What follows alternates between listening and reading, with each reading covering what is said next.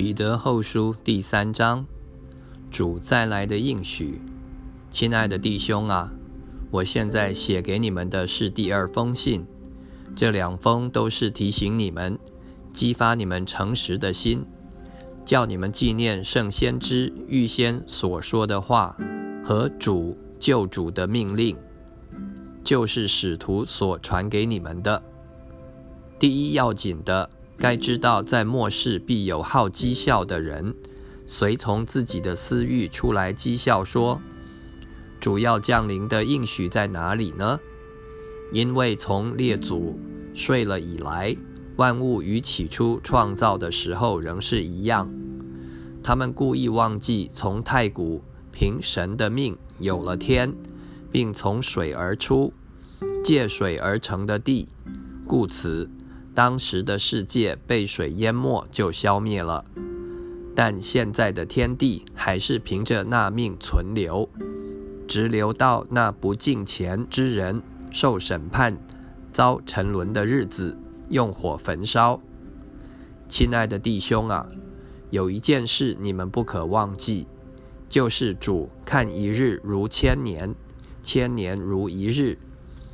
主所应许的尚未成就。有人以为他是单言，其实不是单言，乃是宽容你们，不愿有一人沉沦，乃愿人人都悔改。但主的日子要像贼来到一样，那日天必有大响声废去，有行直的都要被烈火消化，地和其上的物都要烧尽了。这一切既然都要如此消化，你们为人该当怎样圣洁，怎样敬虔，切切仰望神的日子来到。在那日，天被火烧就消化了，有形质的都要被烈火融化。但我们照他的应许，盼望新天新地，有意居在其中。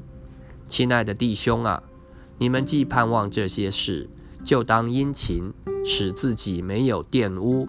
无可指责，安然见主，并且要以我主长久忍耐为得救的因由，就如我们所亲爱的兄弟保罗，照着所赐给他的智慧写了信给你们。